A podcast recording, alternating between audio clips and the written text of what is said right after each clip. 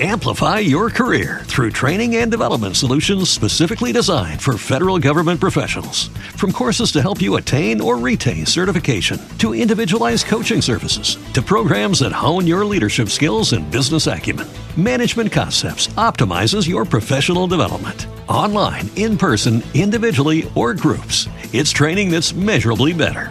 Learn more at managementconcepts.com. That's managementconcepts.com.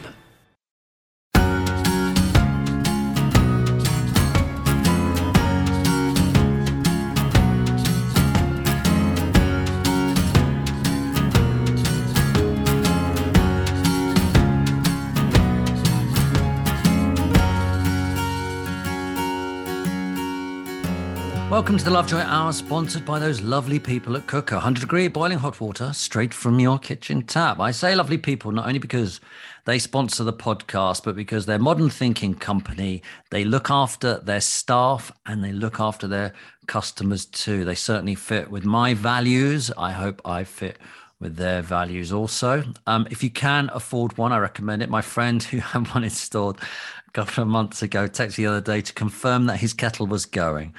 I think I kept mine for uh, my kettle for a good six months, I reckon. it's just one of those things you're so used to that you think, oh, I better keep it just in case. But I've not seen a kettle in my house for years now. For details, go to quooker.co.uk and you can see the range there.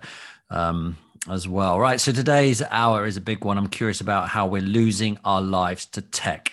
It's huge because we are. Well, I am. I think you are too, but we'll, we'll find out. I realized the other day that I'm in a pretty privileged position, aren't I? I get to read so many great books, learn so much about life, get to interview these fantastic people who have um, done research and and you know really looked at the way we are living at the moment and i thoroughly enjoy it i hope you lot are enjoying it soon coming soon actually i have what i think um, I think is an exciting project where I'm putting all the knowledge, wisdom um, that I'm learning from these experts, from these podcasts. I'm going to put it all in one place.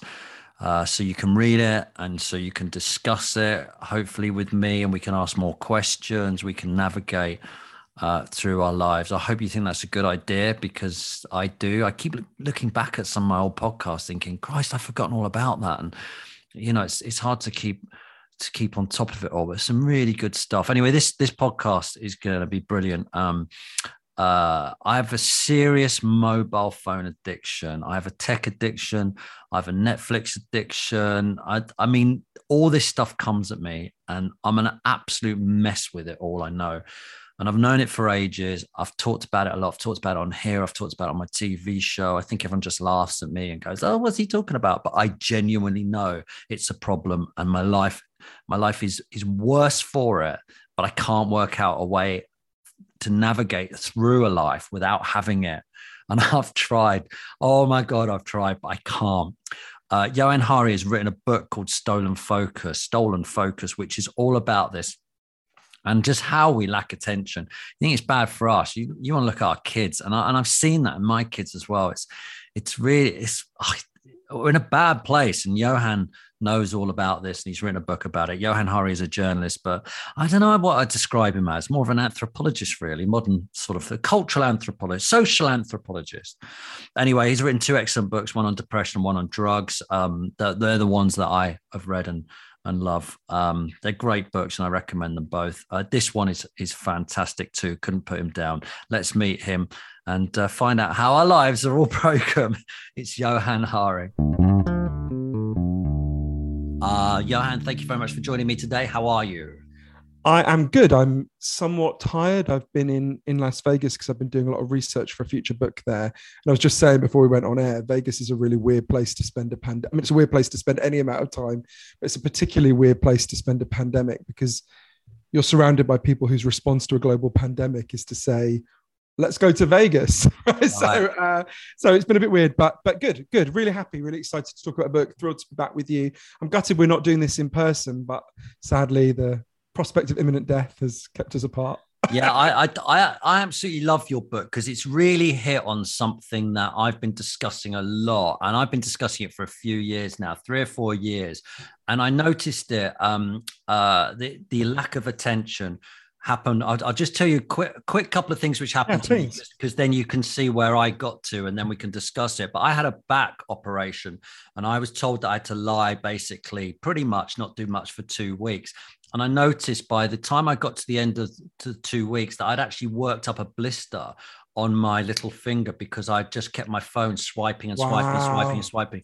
I'd got so bored of Netflix. I'd got so bored of everything that I'd, I'd literally exhausted myself. Hmm. And and then the next thing is I, I did a psilocybin trial uh, uh, for the Imperial at the Imperial College. I just put myself on it. You know, it wasn't because oh, I was on TV or anything. I just heard about it and I'd heard about psilocybin, which is magic mushrooms for anyone who doesn't know. And, and they gave me two doses and I didn't know what they were. The first dose was a micro dose. The second dose was a macro dose. And on the micro dose, I just got really bored. And I sat there for five hours, just kind of really bored. But what it did do is it made me realize it was, it was, it was so enlightening because I realized that we don't show anything attention anymore. And I've got two teenage daughters who are 19. And when they were off to university, I wrote one of them a card which said, if you value something, show it attention. Because it really, mm. I realized that I have no attention span anymore. And this is what's happened in the modern world. I pick up your book to read and I go, wow, you're writing about something that I know I'm addicted and I can't break it. So tell me why, how you got involved in it. How is your attention at the moment? Yeah, that's such an. There's so many interesting things in what you just said, Tim. I'm just thinking about them because, like you, for a long time, I had this sort of ambient sense that something was wrong, right? And you know, and I would come across small studies when I was thinking, should I look at this? And there were suggestive small studies. You know, one study of American college students found that the average amount of time they focus on any task is 65 seconds. And a different study found the average office worker now focuses on any one task for three minutes. And I would think, Jesus, that's your life dissolving into a sort of hailstorm of three minute chunks, right? And I felt like I could, I could, I felt like I could see it happening all around me, see it happening to myself. But there was this moment for me when I thought, oh, you know, I, am going to have to do a really in depth investigation of this. It was, um, it's quite a personal thing. So I've got a godson. At, uh, I'm going to call him Adam. That's not his real name because I don't want to use his real name. And and when he was nine, he developed this brief but really freakishly intense obsession with Elvis Presley. You know the way nine-year-olds get obsessed with things. And he was constantly running around singing "Viva Las Vegas" and "Suspicious Minds." And he didn't know that that Elvis style had become like a kind of cheesy cliches. It was actually he thought he was being cool. It was incredibly cute and and he kept getting me to tell him the story of Elvis's life. So I told him the story, and in, in passing, I mentioned obviously Elvis bought this mansion for his mother and named it Graceland, right? And one night when I was tucking him in, he looked at me very intensely and he said, "Johann, will you will you take me to Graceland one day?" And in the way that you make promises to small children, knowing they'll forget it the next day, I was like, "Sure." And he's like, "No, do you really promise?" And I'm like, "I absolutely promise." And I never thought about it again until 10 years later when lots of things had gone wrong. So he was 19 by then. He dropped out of school when he was 15. And he just seemed to be spending all his time, whenever I saw him, which was a lot, just alternating between his three devices. So he had an iPad, he had a laptop, and he had a phone. And it's like his life had become a blur of WhatsApp and YouTube and porn. And it was like nothing could get any traction in his mind. It was like his head was whirring at the speed of Snapchat, right? Um, and he was a lot. He's a lovely person, but you could really feel like there was something profoundly wrong. And in that decade in which he had become a man, he was at the extreme end of it. But I had seen this happen to so many people, and I'd felt those pressures bearing on myself. Every time I met with, I'm 42 now. Every time I met with people my own age, we'd sort of often we'd sort of lament our vanishing ability to pay attention like it was a sort of sailor who'd been lost at sea and not seen since right so one afternoon i was sitting on this sofa with him and he was just scrolling and scrolling and scrolling i was trying to talk to him and i just couldn't get any any kind of conversation going that lasted more than a, a minute and i suddenly remembered this moment when he'd been a little boy and i said you know what we need to break this routine let's go to graceland and he was like he didn't even remember this Elvis obsession, right? I was like, no, no, we're going to go to Graceland. I'll take you. Let's go all over the American South. But you've got to promise one thing to me, which is that when we go, you'll leave your phone in the hotel during the day. So, because I can't take you around if you're going to just be, you know, on your phone the whole time. And he made this promise. And a couple of weeks later, we took off from Heathrow and we went initially to New Orleans. But so when we got to Graceland, when you arrive at the gates of Graceland now, um, there isn't a guide to show you around. They hand you an iPad and you put in ear, ear, um, ear earphones, and uh, the guy, the iPad sort of shows you around. So it says, you know, go left, go right, and in every room you're in, it shows you that room on the iPad, and it explains interesting things about that room. So what happens is people walk around Graceland just staring at an iPad, right? And I'm sort of walking around, and everyone's sort of just looking down at their iPad, and I'm getting a little bit tense and irritated. And I keep trying to make eye contact with people to go, oh, you know, we're the ones who traveled 3,000 miles and actually looked at the thing in front of us, right? And there was one person who made eye contact with me, and I was about to say it. And then I realized he'd only taken out the headphones and looked away from the iPad to take out his phone and take a selfie. Anyway, we get to the jungle room, which was Elvis's favorite room in the in the mansion. I've been, I've been, I've been there. It's it's it's amazing, isn't it? It's it's very green. And, it's very green and kind of quite sad. There's these sort of sagging plastic yeah. plants, right? Yeah, yeah. But um, Johann, can I just say if you're you're, you're getting a bit too, your mic's popping. Can you just? Oh, I'm sorry. Am I too close to it? Yeah. Yeah, just a bit too close. Do you, want me yeah. to go, do you want me to set again or? No, no, no. It's all great, but yeah. No. Um, we we got to the jungle room and there was this couple standing next to me. I think were Canadian, and the husband turned to his wife, and he said, "Hey, honey, this is amazing." look, if you swipe left, you can see the jungle room to the left. and if you swipe right, you can see the jungle room to the right. So she starts swiping left and right. And I, and I look at this guy and I said to him, But sir, there's an old fashioned form of swiping you could do. You could just turn your head because we're actually in the jungle room. You, you don't have to look at a digital representation of it. We're actually there. Do you understand? We're in the jungle room and entirely understandably, these people clearly thought I was a mad person and just sort of backed out of the room.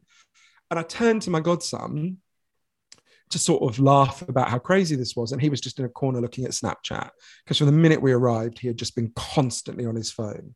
And I really snapped at him and I just said, you know, you're afraid of missing out, but you're this behavior is guaranteeing you miss out. You're not seeing the things that are right in front of you. Never present. And I sort of, I think I shouted. Anyway, he stormed off, and I spent the rest of the day wandering around Memphis on my own. And then that night, I found it. We were staying in the Heartbreak Hotel, which is just down the street from Graceland, and I found him by the swimming pool, which is shaped like a guitar, where they constantly play Suspicious Minds in a loop. And he was just sitting there looking at his phone, and, and I went up to him and I apologized because I could see that a lot of my anger towards him was actually anger at these trends in myself. And he just looked at his phone and he said, I know something's wrong, but I don't know what it is. And that was when I thought, right, I need to look into this. So, as you know, for the book, I ended up traveling all over the world from Moscow to Miami, from um, a favela in Rio de Janeiro where tension had collapsed in a particularly terrible way to a, to a town in New Zealand where they'd found a really interesting way to restore attention. And I interviewed the, the leading experts in the world about attention to try to understand what is happening to us and how do we put it right. Yeah, um, interesting. You should say that. I I I went to a concert. Um, sorry, not a concert. I went to a um, basketball game, and it was the NBA in the uh, O2. And uh, sitting in front of me were Little Mix and their boyfriends at the time. This is a few years ago. And I was second row. I had the best seats, honestly, but they were front row and them and their boyfriends, well, especially their boyfriends or the guys they're with. I don't know if they're boyfriends or not. I don't really know the, the ins and outs of gossip a little mix, but they watch they watch the whole of the basketball game through their mobile phones. And it made me furious. I was so angry that they had these tickets and yet they were filming the whole thing. And then I realized that the reason why I was angry is because I'd walked in there and thought, where's my selfie moment? Where's the bit that I can put on mm. Instagram and Twitter? And I was frustrated by that. So that night I went, right, I'm not going to do it. I'm just not going to say that I'm here but I broke my contract with the people who got me tickets to go because they want me to say I'm there because that's the mm. NBA what they gave me free tickets. So I could so I was in this real dilemma about what to do and eventually I said no I'm not doing that. And I realized another stage in my life I realized I'd been swept up into this thing where every time I go anywhere I think I need to take a picture of it. I need to get I, I you know I need to somehow remember this via a digital thing which I'll never look at again, or, or it, go, gains me brownie points. And and just just to add to this, it was it's interesting. I, I interviewed Simon Halfon the other day, who did the documentary about um, Oasis Supersonic, mm. and he said he he said the most astonishing thing about the Knebworth gigs, which that's what it's all about. Yeah, I was there weirdly. Right when I was sixteen. Well, you will remember no one had mobile phones yeah. and filming it, and it was no, but all you can see is people were actually there experiencing it. And it might be the last event that anybody actually experienced with their own eyes and ears rather than through a phone. That's so interesting because I mean, there's so many things in what you just said, and, and I've seen that everywhere. But speaking to all these experts and, and studying the, their scientific findings, what I learned is there's there's actually 12 factors that boost or degrade attention. And lots of those 12 are rising and rising and rising um, uh, throughout, you know, at the moment and have been rising for several years. And I'll give you an example of one that I think is playing out in that dynamic. There's lots of reasons why in that dynamic at that NBA game, you're that pisses you off, right? It's people not being present it's being jolted into sort of thinking egotistically how do i make other people jealous that i'm here but but also there's a there's a, a factor in attention that's playing out there that is, is really important i went to MIT, the Massachusetts Institute of Technology, and I interviewed one of the leading neuroscientists in the world, name, a man named Professor Earl Miller. And he said to me, one of the most important things you've got to understand about the human brain is that you can only ever think about one thing at a time consciously. Right? This is just an absolutely basic human limitation. The human brain has not changed significantly for 40,000 years. It ain't going to change anytime soon. But what's happened is we've convinced ourselves that we can think about many things at the same time. In fact, the average uh, teenager now believes they can follow seven forms of media at the same time. But what happens when you're trying to do more than one thing at once is you, your consciousness papers over this. So you, you, you think you're just doing them all at the same time, but actually you're juggling. You're rapidly switching between lots of different tasks. And so scientists have studied this. They get people in labs and they get them to do lots of things to see what happens to you when you do that. And it turns out there's these four quite big effects that take place when you do that. The first is what's called a switch cost effect. So let's say I'm talking to you now. I've deliberately put my phone right the other side of the room, but if I hadn't, um, let's say I just glanced at my text messages now, right? And you can imagine I could glance at them for two seconds and glance back at you while you were just explaining. You know, you can imagine that's p- perfectly possible. Um, and I could kid myself, oh, that just took me two seconds. But then there's a, a cost when I'm looking back at you and I'm like, wait, what did Tim just ask me? What's he talking about again? That's called the switch cost effect, right? You've got to reorient your brain again and again. Now imagine I switch from you to going, oh, I suddenly look at my Facebook updates. Oh, what, what was that saying? And, and I've got the television on in the background. So you're jamming up your brain with this switching, which is a really significant effect. I'll tell you how much in a minute. Even what seems very small has a huge effect. The second is what's called a screw up effect, where basically, if I do that, say I'm doing my tax return and I'm also checking my tax, I start to make mistakes and I have to go back and correct my mistakes, right? The third effect is on your memory. To translate your experiences into memories, your brain needs a certain amount of space. And if your brain is jammed up with all this switching, it can't do that. It can't, um, it can't translate things into memories. It's why when you're distracted, you will remember much less of what you experience. And the fourth effect is on your creativity. In, when your brain is working normally and you have a bit of spare time, your brain will think back over the things it's experienced, things people have said to you, things you've read, and it will combine them in interesting ways, right? That's where creativity comes from. Just letting your mind wander and having creative associations. When you're jammed up with switching all the time, that massively um, is reduced, creativity falls. And these sound like small effects, but it was really striking looking at the science to see actually how big that effect of just a little bit of switching is there was a study by Hewlett Packard, the company that make printers, and they got a small study, but they got um, their workers and split them into two groups. One group was told, just do whatever your task is, and you're not going to be interrupted.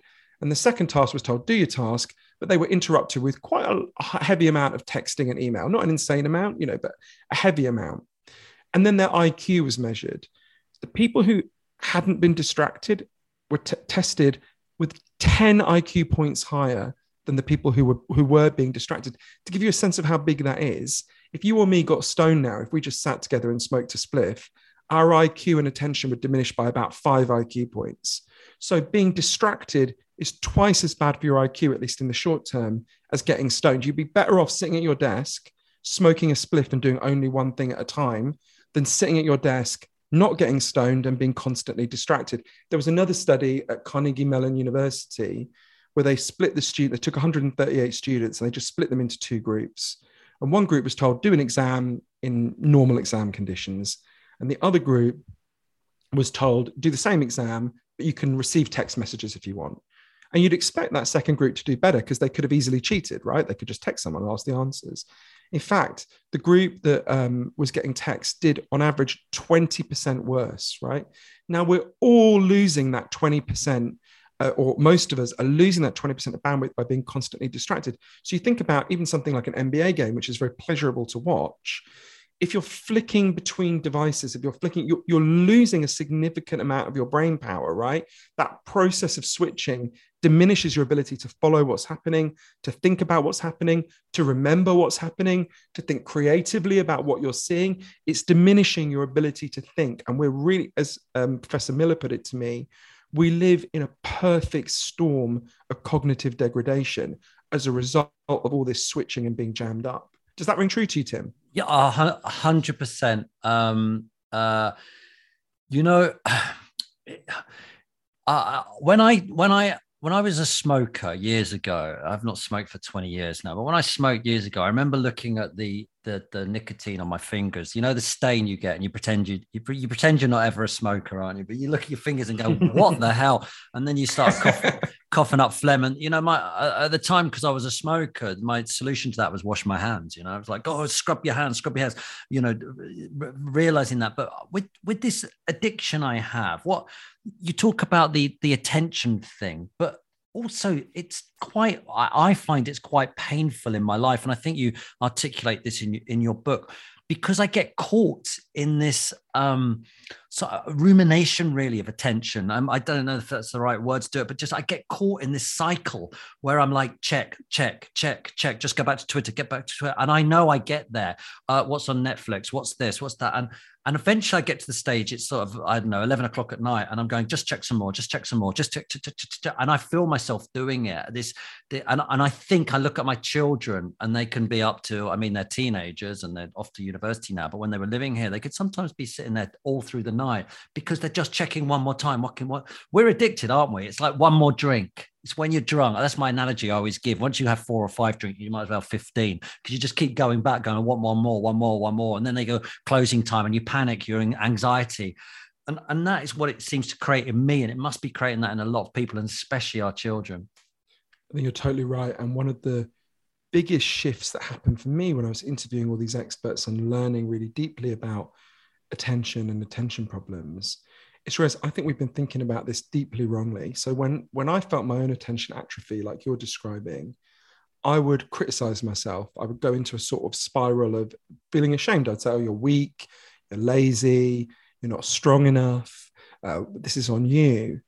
But actually, what I learned is, if you look at these twelve causes, our attention didn't collapse.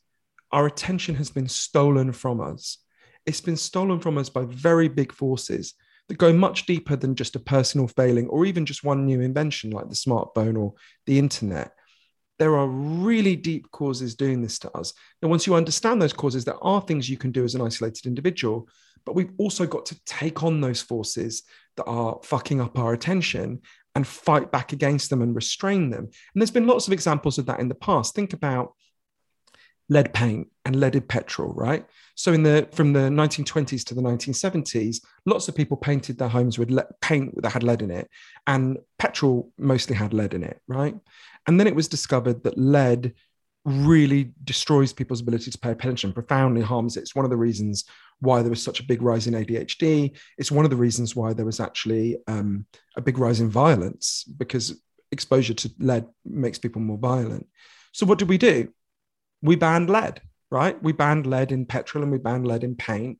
And as a result, um, that aspect of attention, you know, a lot of people their attention improved. The Center for Disease Control in the US said that that ban alone led to an average of a five point IQ increase in American children on average throughout the whole country. Um, now, there are lots of things that are the equivalent of lead in petrol, right? We've got to deal with those things. We've got to get them out of our environment. And there's that can sound really big but there's a huge number of really practical ways we can do that in addition to lots of things we can do as individuals on our own. And i think we need to think very differently. But the other thing i was thinking as you were saying that about your your kids as well is even just think about sleep right? So you're talking about you know your kids not sleeping. So on average so the average child now sleeps 80 minutes less than they did a century ago. And the average adult now sleeps an hour less than they did in 1942. And I interviewed the leading experts in the world on sleep.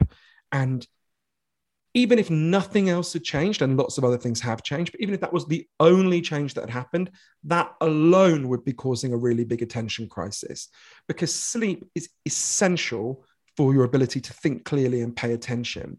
There's a uh, amazing expert at Harvard Medical School who I interviewed, Dr. Charles Czeisler, who made a whole series of breakthroughs on sleep. But one of the most striking for me was he developed this technique. It was putting together two bits of technology where you can you put someone into this this machine and it tracks what they're looking at with their eyes and it also tracks what's happening in their brain.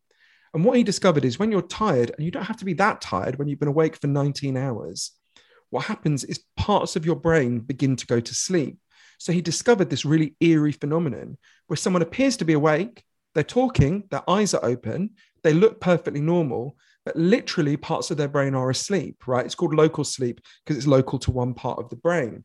This is this is um yeah, I can say loads about that. But so yeah, you're pointing at loads of things I need to I think we need to think about deeply.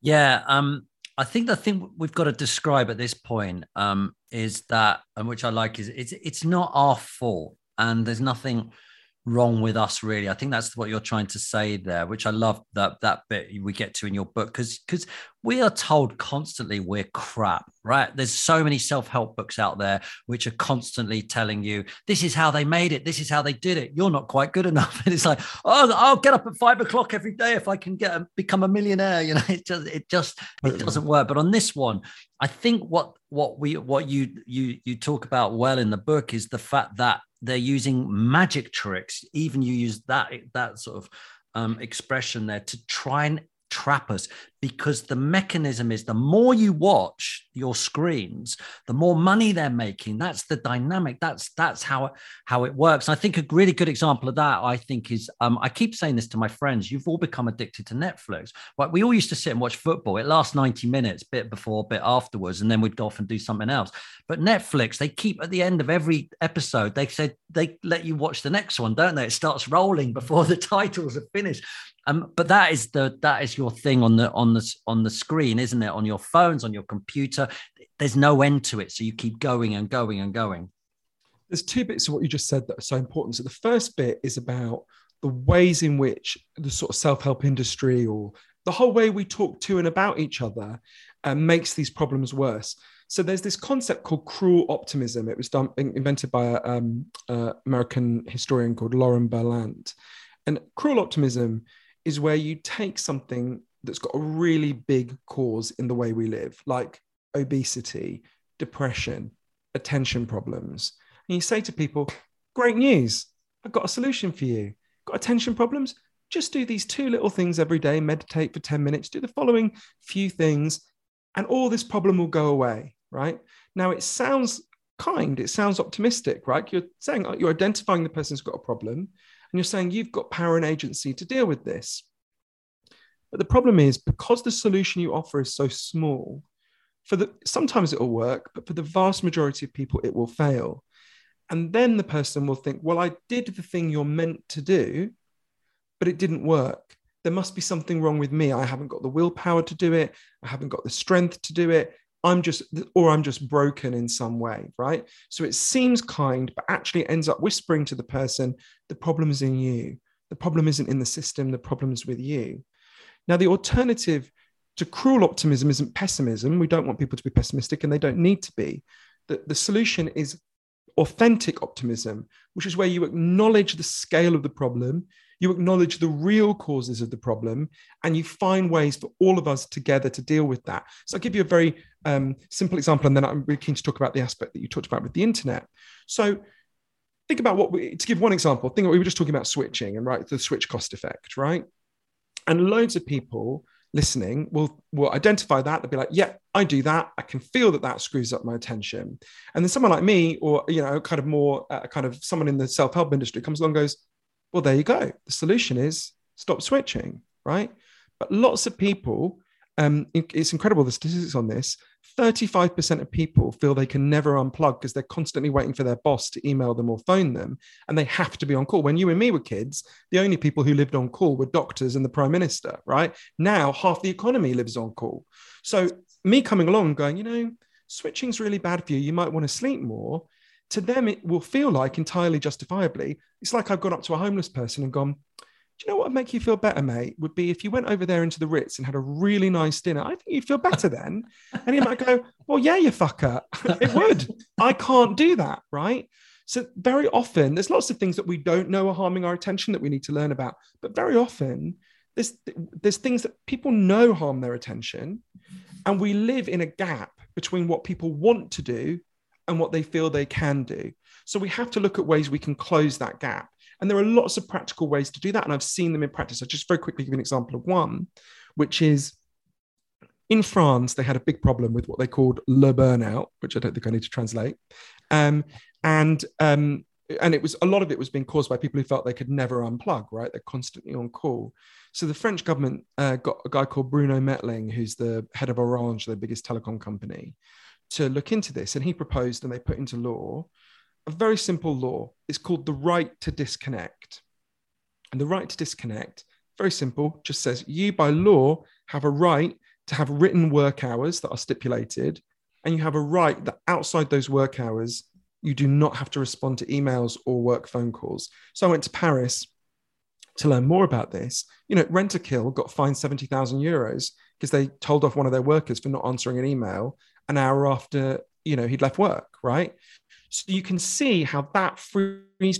There's no point giving people sweet self-help lectures about the benefits of sleeping more, giving up switching, a lot of the other things we're going to talk about. If you don't also give people practical ways they can actually do that in the world in which in which we live, you've got to do both. There's individual changes, but together we can fight for these bigger collective changes that make it possible for us to do the in- individual changes to the degree that we need to. Do you see what I mean? Yeah, I mean, uh, yeah, I, am reading your book. I loved it. You start off with. Um, uh, going on a detox. And, and actually, I remember you tweeting, actually, I'll see you in six months or something. I was thinking, and I just remember thinking, oh, you lucky bastard. You've actually got con- control to do that. You can do that. Um actually before i get on to this next point how do you feel about i i say to my friends all the time once i get chucked out of tv which will happen one day i'm turning it all off because i want to live and i don't want this crap in my mind. But i feel being on tv that it's impossible for me not to be connected. Today because i was seeing you or uh, interviewing you um, uh, I decided not to look at the news at all. And the anxiety I have for for oh, I don't know what time we are now, uh, 1.45 in the afternoon. You know, I've been up since seven. I've not looked at any news and I feel anxious about that. You report this in your in your findings when you went on detox, didn't you? It's really hard. Could you ever envisage being a journalist like you are, sort of that, that you could just switch it all off? No, you're totally right. When I so I just felt at the end of my tether with these problems. So I went, I decided I was going to take three months completely off the internet and completely without a smartphone. So I went to this place called Provincetown, which is at the tip of Cape Cod. And I was there for three months. And it was really striking to me.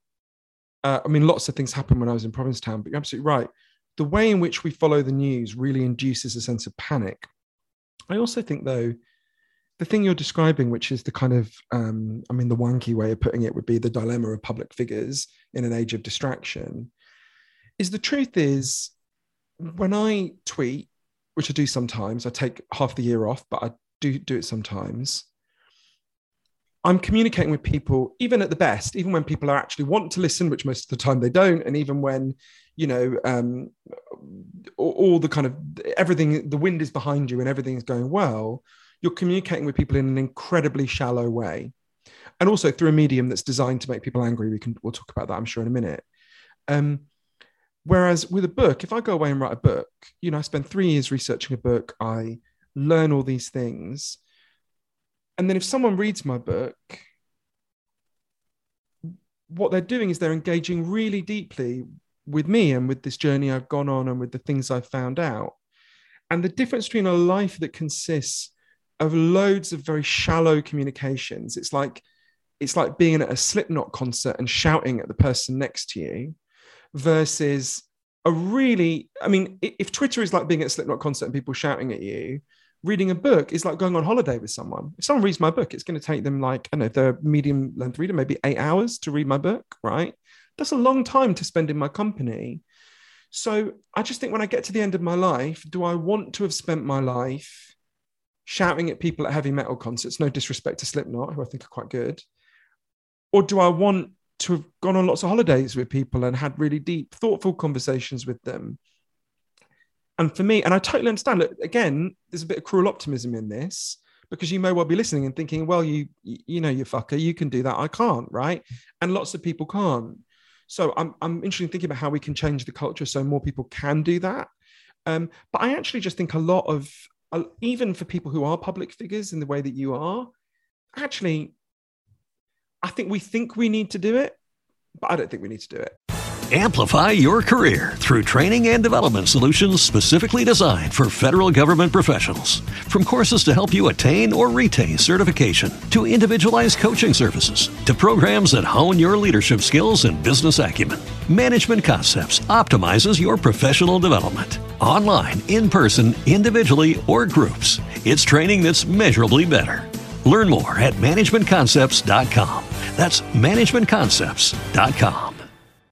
Well, there's one there's one point in the book you make, and I love it, and I think it's only a line, and um uh, uh and I can't I don't I've written it down here, so I don't know whether I've written it down in my version or your version. But good citizens read the news, and and that I find so destructive because I felt that for all these years. Oh, I've got to know what's going on in China and wherever, you know, uh, every continent, and I've also got to know what's going on with the, the, you know, the left and the right in this country, and and what's going on everywhere. I need to know that, otherwise, I'm not a very good citizen. I need to understand everybody's everybody's problems, and yeah, it's not doing me any good at all. I can't I can't do anything about it. Uh, you know what is going on uh, in the news, and and yet I'm taking it all on constantly.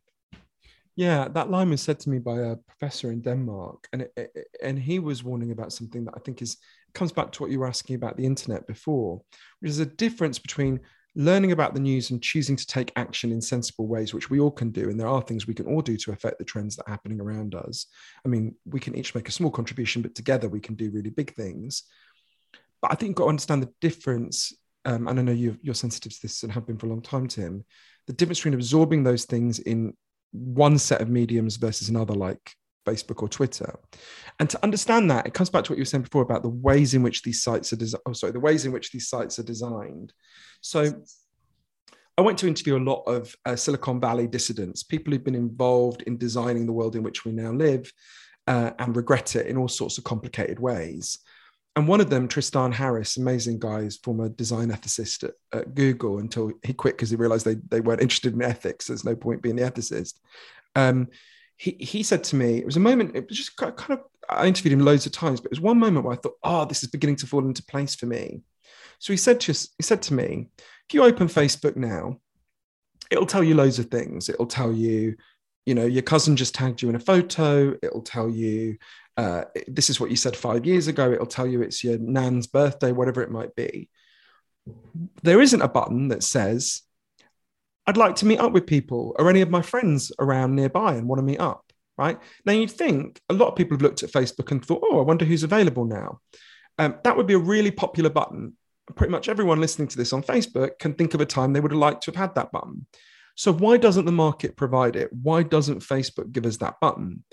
To understand, I think if you follow the trail from that, you begin to understand what some of the ways in which our attention is being is being destroyed. So when you open Facebook, it makes money in two ways. Obviously, if you open Facebook and scroll through it, you'll start to see advertising. And obviously, the advertisers pay to be there. That's a very clear way that we're all aware of. The second method is much more important. Everything you say and do on, on Facebook is observed, scanned, and sorted by Facebook. So if you say you like Kylie Minogue, Donald Trump, and um, you know you message your mum, and actually the Kylie Donald Trump Venn diagram may not be that big now I think of it, um, and you like you know, and you message your, your mum saying, "Oh, I've just bought some nappies." Then okay, it knows you like Kylie, you like Trump, and you've got a young child. Imagine thousands of data points like that. It's building up a complex profile of you as a person. And the reason it does that is to sell that information to advertisers so they can target you. So when you use Facebook, it's free because you are the product. They then sell you to advertisers. That's the whole model. Once you understand that, you begin to see why there's no button that says, let's meet up. Because the minute you put down, the minute you shut the app, the minute you put your phone down, they start to lose money. They're not getting money from the advertising and they're not getting the data on you to sell. If the button said, which of my mates are around and want to meet up, you would go and see Joe. You go, oh, Joe wants to have a pint. I'll go and see Joe in the pub, right? You wouldn't be interacting through Facebook. You'd be actually looking at each other face to face, assuming not in plague times, right? Um, that's a disaster for Facebook if you do that every time you put the phone down, they lose money. And every time you keep scrolling, they make money. So, all of their engineers, everything they do is designed to keep you scrolling. So, you have some of the cleverest people in the world developing highly sophisticated techniques, all of which are designed specifically around invading your attention. And they're very explicit about that. Sean Parker was one of the first um, investors in Facebook, a hugely influential figure in the history of Facebook, said, We consciously designed it to figure out how to take as much of your attention as possible. We knew what we were doing and we did it anyway. Yeah, there's that guy you, uh, I can't remember it, the endless scroll. What's it called? Aza Raskin, yeah. What, what's this scroll called? And you'll know it when you see it because in the old days of the internet, you got to the end of the page and it said, Do you want to go to the next page? Now it just keeps scrolling and scrolling and scrolling. And he's not happy about it, is he?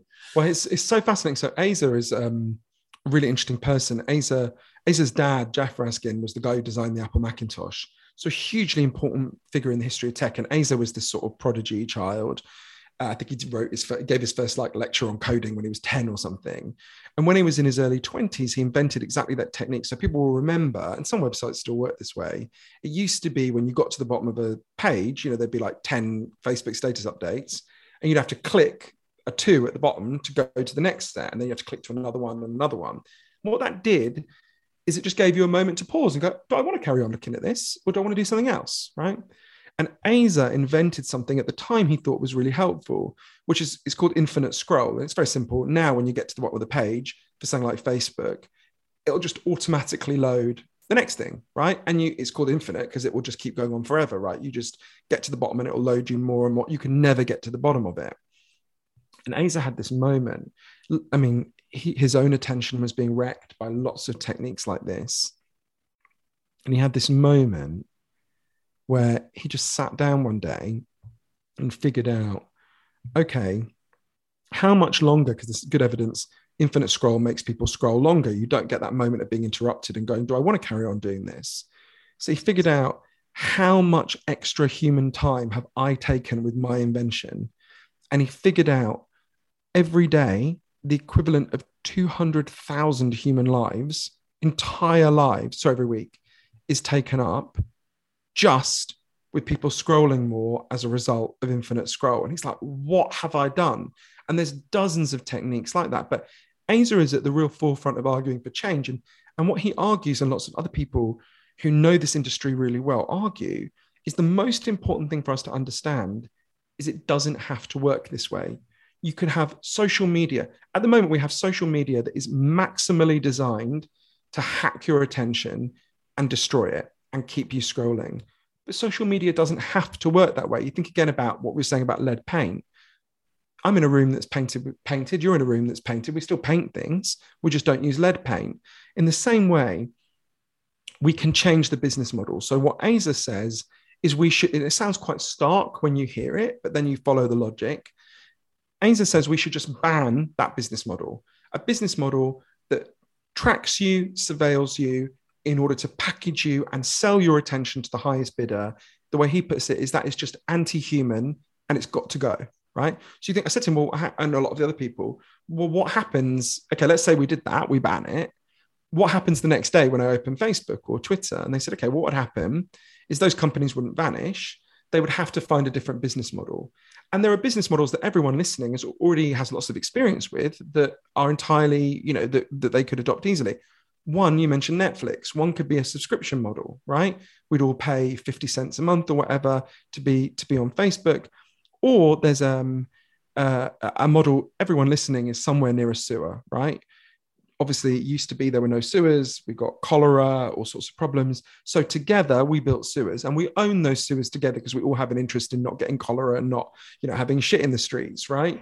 Um, we all own those sewers together. Maybe we want to say, just like we own the sewage pipes, maybe we want to own the information pipes together because we're getting the informational and attentional equivalent of cholera. There's all sorts of different models that we could that we could try, ones which are already in practice.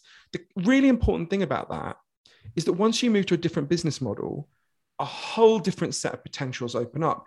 It's no longer designed to raid and sell your attention. It can actually be designed to help you heal your attention. That button, for example, the which of my friends are around, that would be one of the first things to appear but there would be loads of other things like that. I think there's a there's the yeah and there's a there's a big point you make in your book that that model is in existence because that is how um, we uh, we judge success in the world is economic growth. And so you've got that situation in uh, in a, every government at the moment is they're just trying to make as much money as they possibly can. And then you've got this ridiculous scenario now where you've got zuckerberg and elon musk and everyone who is just playing the game let's see how much money they can collect.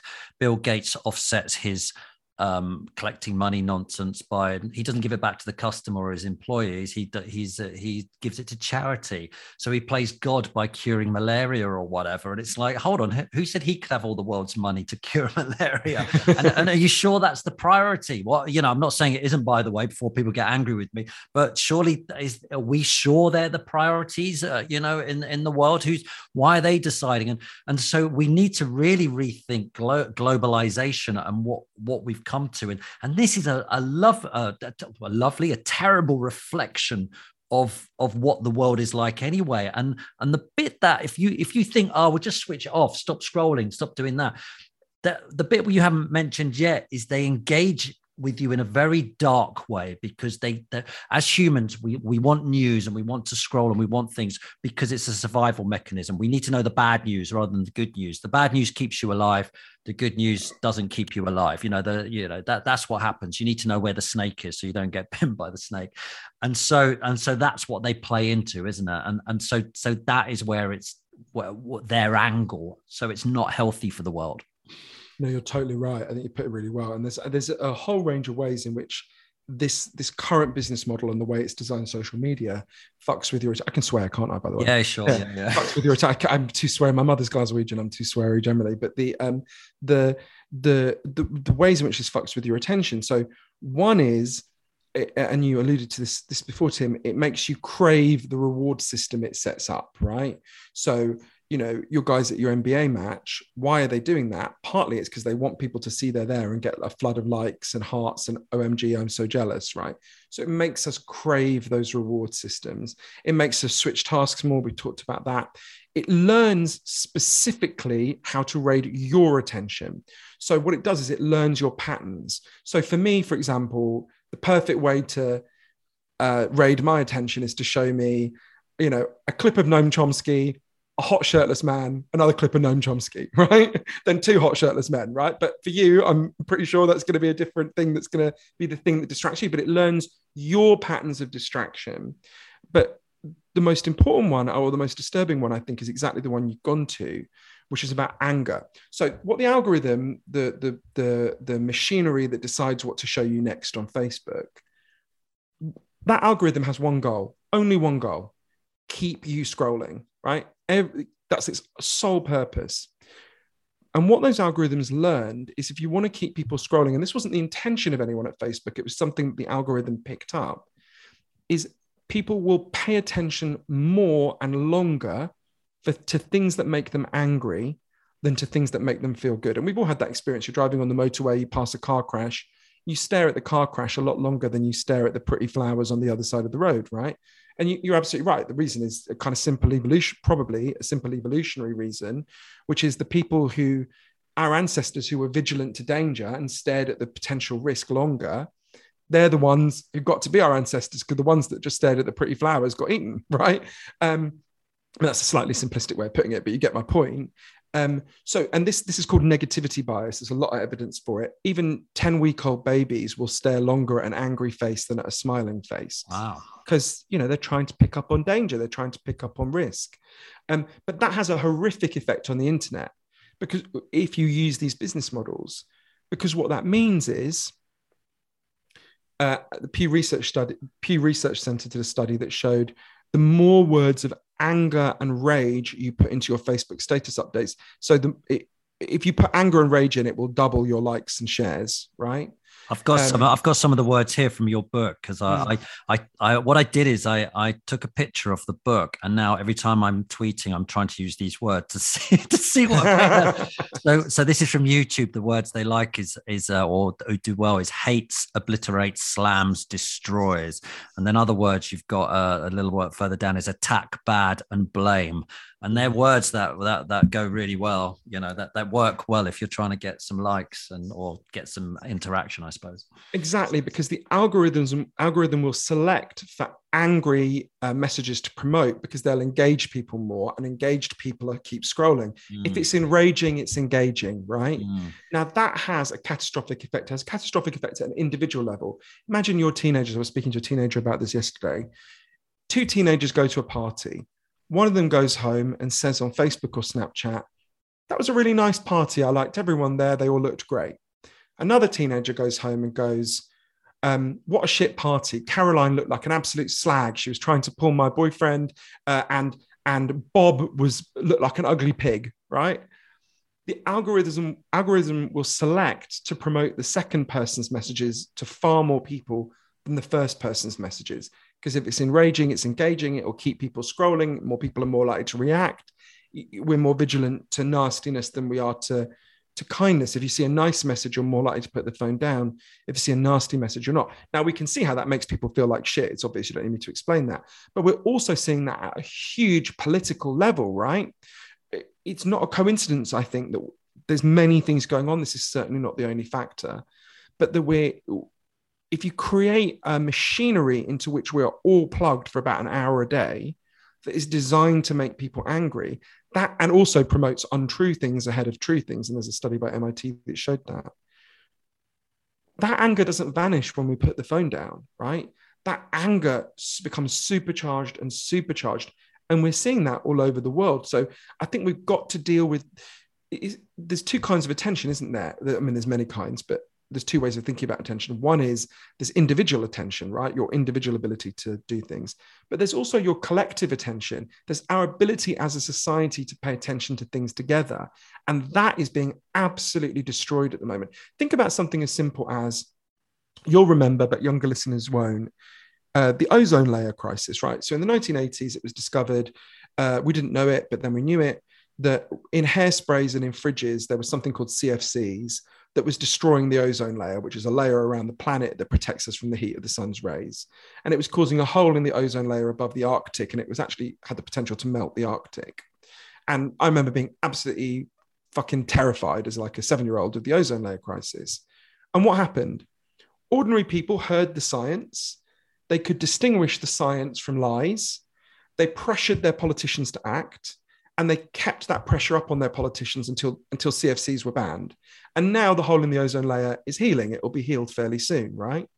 So that was an amazing example of collective attention, right? We individually paid attention and together we paid attention.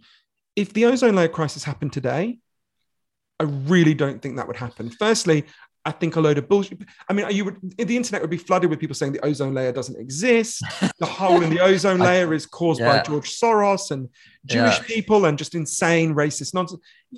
We, we would tribalize around it. You'd get one group of people who'd, you know, adopt some symbol that was about the ozone layer, and you'd get another group of people who would take photos of themselves spraying hairspray at the sky, going "fuck the ozone layer." We would just and we we wouldn't. Our collective capacity for attention has been absolutely trashed Do you, do you know what? It's funny because the example that was used on that documentary, I can't remember the name of it now. You'd, you'd probably know is I think it was the documentary where they said women who've given birth obviously go online and they look at look at stuff to do with children, and then they're fed anti-vax stuff because they know it rates well. And you're paranoid when you're a parent because you don't want your child to die, and it gets you at your weakest. But it's not because there's some horrible menace out there. Well, there is the person who makes the videos, but what it is is, is they're just trying to get you to stay online. So it's exact exactly the point you're making. I, I wonder actually, Johann, whether um, that we're doing this in December and I'm going to put this out in January. So this actually happened yesterday, but Jack Dorsey is resigning from Twitter. Now, if I want to start my own conspiracy theory, I wonder if Jack has thought, I'm out of this because he can see what's happening. And, and we, we seem to be very good now at prosecuting people for, for their past acts. I wonder if these guys like Zuckerberg and Jack Dorsey and stuff like that, they're going to be held up and we're going to be going, hold on, guys, you need to do some prison time for what you created here, right? You know, I, I'm, I'm maybe maybe jumping forward a bit, but why is Jack giving up? I suddenly I've just read your book, so I started going, hold on, he's getting out of here because because he knows we're all going to turn on it sooner or later. But you know, the funny thing about these people, I, I know people who know them, is they're not evil, right? They're they're any more than you know the head of KFC is evil, right? They, they've just got a business model, and always the temptation, and I feel that temptation as well is to look for the devil who did it to us, right? But the truth is, these are just people operating in systems. They're quite banal people. They're not interesting people. They're not. Uh, they're not even particularly intelligent, actually. When you meet a lot of these Silicon Valley people who think they're the masters of the universe, I'm not talking about the brilliant dissidents that I met who are really impressive. Um, the temptation is to see it as just like the temptation is to see it as a personal flaw in you. Then, when you discover these systemic things, the temptation is to go, oh, it's a personal flaw in them. But the truth is, we've just got to regulate these systems. This is obviously only one of the 12 causes that we're talking about, but that we've, we've got to deal with the systems themselves. And the truth is, you know, these are, I believe they're doing terrible harm to the world. But also, we've got to be honest, we're letting them do it, right? We allow them to do this. As a society, we can regulate these companies, they'll fight like hell against it. But we can regulate these companies and stop them doing these things if we choose to. And at the end of the day, once we know what they're doing to us and once we're aware of it, we have to assume a degree of responsibility, you know, and we have to change how we think. We are not medieval peasants sitting at the court of King Zuckerberg begging for crumbs of attention from his table. We are the free citizens of democracies, and we can take back our minds if we want to, and we can take on these forces that are stealing our focus but we have to decide to do it. We have to understand where we are and we have to decide to do it. Yeah. And I think we've got to say, by the way, that the internet, there's some real good stuff about it. And being connected, there's some really good ah, oh, there's amazing things yeah. about it. And that's the really important thing. We can have yeah. a lot of the good things yeah. without these harmful things. And there's always going to be some element of greater distraction as a result of smartphones. But we can have systems of social media that are designed to heal your attention, not hack your attention. Those things are perfectly technologically easy to design. It's a question of changing the business model. And I remember having that's even good for them. One of the people I interviewed was this guy called Dr. James Williams, an amazing guy who used to be a Google engineer and now is a, a, a professor at the University of Oxford. And um, remember when James was still a designer, one day he sat in this tech conference with loads of people who were designing social media. And he said to them, Could you put up your hand if you want to live in the world that you're designing? And nobody put up their hand. Wow. These people are being hacked just like we are. I mean, there's this chilling moment Tristan Harris talks about, told me about. So he worked on the Gmail team when they were developing Gmail. And there was this moment where they had to increase their user base. And there was a moment and get the people who were using it to use it longer and more often. This moment where one of his colleagues just said, Oh, I've got an idea. Why don't we make it so that every time someone gets an email, their phone vibrates? And everyone said, Oh, that's a good idea. And a couple of weeks later, Tristan was walking around San Francisco and he just hears all these vibrations and just realizes that was happening all over the world. He actually figured out that his team was responsible for 11 billion interruptions to people every day, right? Just a result of his colleague going, oh, that's a good idea, right? And the incentive structure for those colleagues. So it's better for them. I mean, Mark Zuckerberg will have less money, all right? he'll be merely one of the 50th richest people in the history of the human race, not one of the top 10. All right, he'll survive. You know, I want to send him to prison. I just want to, um, I don't even want to take away all his money. Right. I mean, I think he should be taxed, but we can have a conversation about that another time. But, but, it's, it genuinely is in the interest of everyone. They may not know it's in their interest, these very rich people, but it, at some level, it can't be spiritually good for them to know that they're supercharging hatred and racism and all sorts of things. So, so your your campaign really would be if you if I'm going to put you in charge, I'm, going to put you in charge of the campaign, whether you like it or not. Your campaign is going to be um, ban surveillance capitalism. That very specific model of invading of tracking people in order to figure out how to maximally invade their attention and then selling that data to advertisers so they can do it yeah, I think we should ban that model. That's one of a series of demands, I think, some of which are not related to tech at all, which I think would provably improve our ability to focus and pay attention. I think there's good evidence for that. And I think it's really achievable. You know, I mean, it's a big fight, but we're all the beneficiaries of big fights. You know, I mean, I'm gay. Um, and for 2000 years, gay people were imprisoned, burned, killed. And then a group of gay people banded together and said, you know what? Um, we're just like you and we don't want to be treated like this anymore. And loads of people opened their hearts and changed. And now we still have some work to do, but we have overwhelmingly equality for gay people, right?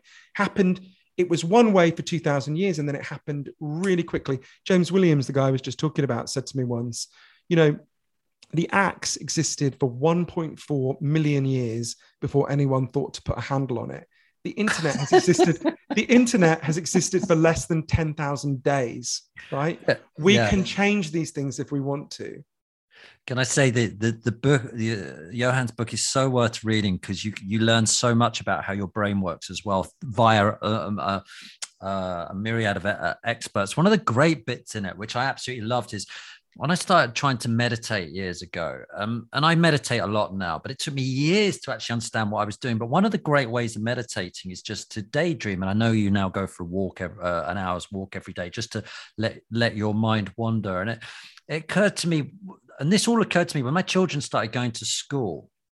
They were constantly told to sit down at a desk, and mm. then what they were doing is they were told to concentrate, constantly concentrate. And every now and then you'd go and see a teacher and they'd say, they just don't concentrate in class. And then when you leave school and you become an adult, you're told that you have to do yoga because you spent so much of your life sitting down. and, then, and, then, you're told mindfulness because you can't you can't daydream anymore because your brain is totally concentrated. The, the thing you, but the point you make in your book is daydreaming is such a beautiful thing for the brain to do, to actually do nothing. Yet the anxiety you get by going, hold on, I've got an hour to just walk, like you say, without a phone or do something like that. You go, no, I could be doing this instead, is where you always get to, isn't it? With the thought. I mean, I don't anymore because because I'm desperately trying to break my addiction, but that's what that's how I normally feel. You're so right. This is one of the things that I found one thing that was most unexpected for me in those three months that I went away. So there's this when we think about attention, there's been one metaphor that's really dominated how people think about attention for 100 years, right? So if you picture the Hollywood Bowl or the O2 or something, and you picture everyone coming in and there's loads of noise and bustle and everything, and then Adele or whoever it is walks on stage and everyone goes quiet and there's a spotlight on Adele that is our dominant metaphor for attention. We think of attention as the spotlight. Attention is usually defined as they, they say your ability to selectively attend to things in the environment. So it's your ability to shut out everything else and focus on this one thing.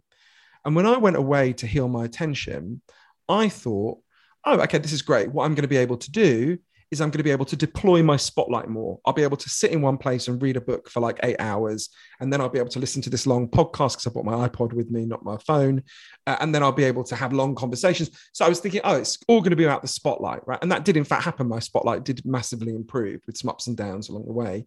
Um, but then there was something that happened that I didn't expect and was actually even more kind of fertile for me, which is one day I decided to can remember it really clearly. I, I just Provincetown. There's this really well, the beach is the whole of the Cape, so you could just walk around the whole Cape if you had the time. But I would just go for these really long walks on the beach, like five hours. And I started for the first month or so, I would always take an audiobook with me and I was listening to it on my iPod. Funny, every time I turned on my headphones, I've got these noise cancelling headphones, and they would always say, searching for Johann's iPhone, searching for Johann's iPhone. And then it would go, the iPhone cannot be found. And I be like, oh shit. But so I go for these really long walks. And then and then I started just leaving the the iPod at home and just walking and just thinking and letting my mind just float. I was walking on the beach and it was floating like the waves were floating. And the first a good week or so that I did this, I kept thinking, this isn't what you came here for, right? This isn't this isn't right. You came here to focus. Why are you doing this? But then I actually, obviously later, I interviewed the leading experts in the world about mind wandering. And it was so interesting. It's this amazing guy called Professor Marcus Raichle, who is an amazing neuroscientist at the Washington School of Medicine in um, St. Louis in Missouri. And um, he made a whole series of breakthroughs about this. Um, it's funny because he used to get told off at school for mind wandering and daydreaming, right? Um, his teacher, Mr. Smith, used to always say that to him, his, calling his parents and say, oh, your son he's got this problem, he always daydreams. And then he years later, he makes these huge breakthroughs in daydreaming where he discovered that when we think we're not thinking about anything, when we're mind wandering, in fact, your brain is just as active as when you're in spotlight focus. It's just thinking about different things. And so it's been discovered, there's lots of academics who've looked into this since, and they discovered that when you're mind wandering, you're, you're actually doing three really important things. Firstly, you're making sense of everything you've experienced. So if you think about when you read a book, all the people listening to this podcast, right? At one level, they've got a spotlight focus. They're listening to your words and my words. But also in the pauses, in the breaks after this, they're going to think, oh, that reminds me a bit of when I was a kid and this happened. Or mm, does that really match with this other thing that I know? Is he right? They're going to ruminate on it. They'll, they'll let their mind wander a bit on it. That's how we make sense of things. If you don't have the space to kind of go, oh yeah this is like that and that's like that and it connects to this and oh is that right and what about this that that mind wandering is making sense of the world. That's not a distraction from making sense. That is making sense. The other thing we do in mind wandering is we make connections between things we otherwise didn't see connections between. And the third is, and this is really important for feeling good about yourself, when you mind wander, you think about what's going to happen in the future. You begin to create a picture of the future. And these are all really important things. Marcus Raichle, the guy who made a breakthrough on this, remember when I interviewed him, he had just turned 80. And for years, he'd played in a symphony orchestra. He'd just given it up because of his age. And I remember him saying to me, you know, thinking is like a symphony orchestra. You need your oboes and your woodwinds. You need you need all the different kinds of instrument to play, you know, Dvorak's Ninth Symphony or, or whatever it is. But what we have now, and this is, this is I'm going further than his metaphor. He, I don't think he would approve of this metaphor, but or I don't think it would be his metaphor. But what we've got now is we're in this disastrous situation where we're neither focusing in a spotlight way, nor are we mind wandering. We're just sort of switching and jammed up and anxious. And the metaphor I would make is it's like we've got a symphony orchestra, but the stage has been raided by a heavy metal band who are biting off the heads of bats and spitting it at the audience. And actually, we've lost all the ability to hear the, the sound, right? Not to say that heavy metal music isn't a legitimate form of sound, but you know what I mean. Mm. Um, so we need to create this space for mind wandering. Mind wandering is an essential form of focus. It's a focus on making sense, it's a focus on making connections, and it's a focus on thinking about the future and creating a picture of the a picture of the future. And we've really profoundly lost that. And that's one of the things I took away from this period where I was off the internet was was just mm-hmm. I've really got to build this into my life. Um, but you know, there's also something. And, yeah. and and the other thing about mind wandering is that um, you know you, if you spend all your time watching Netflix and stuff, it's exciting. But the stuff which can go on in your mind is, if you let it ride, or, or is is up there. Your mind is amazing if you let it just just you know, like your dreams are amazing. You can do that in the daytime too if you let yourself daydream a lot. Johann, we've run out of time, but just finally, very oh. very quickly, because I, I try and keep these an hour and we're way over. But have you healed yourself? No.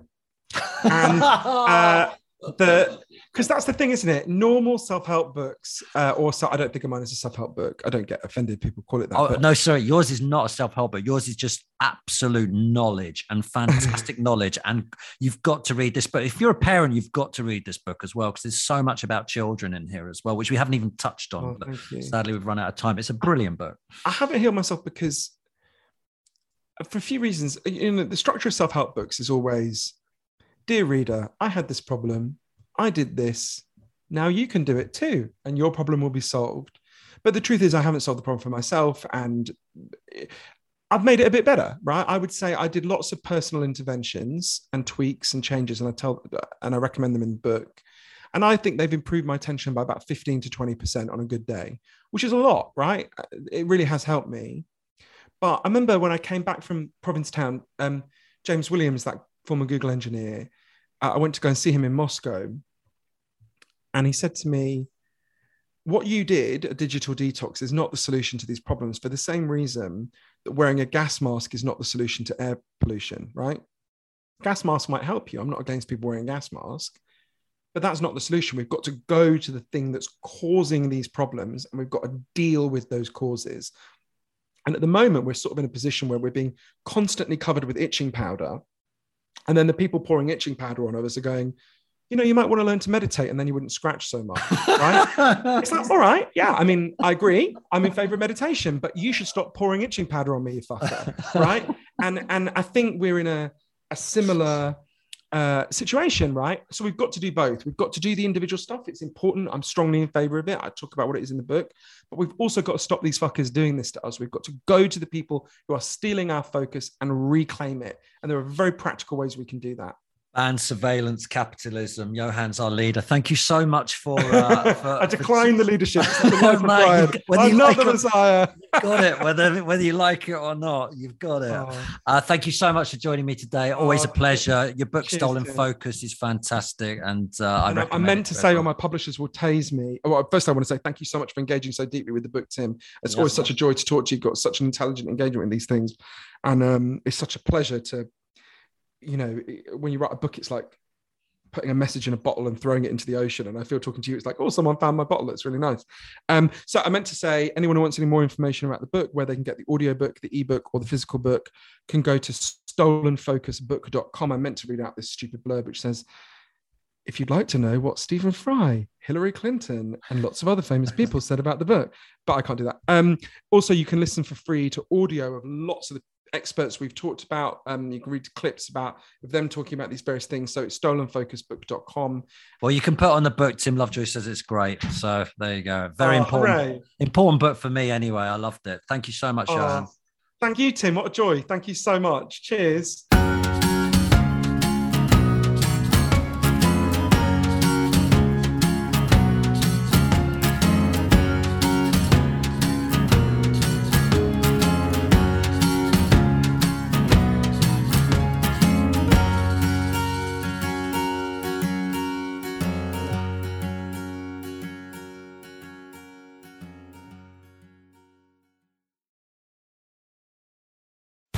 Amplify your career through training and development solutions specifically designed for federal government professionals. From courses to help you attain or retain certification, to individualized coaching services, to programs that hone your leadership skills and business acumen, Management Concepts optimizes your professional development. Online, in person, individually, or groups, it's training that's measurably better.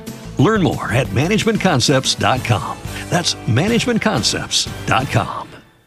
With LinkedIn Jobs, we tap into a network of more than a billion professionals to help you find quality professionals quickly and easily for any role you need. Marketing wizards? Found them. Software engineers? Found. That project manager I could never seem to hire? And found. LinkedIn Jobs quickly matches your roles with candidates with the right skills and experience. In fact, 86% of small businesses get a qualified candidate within 24 hours. Post your first job for free and get started at linkedin.com slash spoken. That's linkedin.com slash spoken. Terms and conditions apply.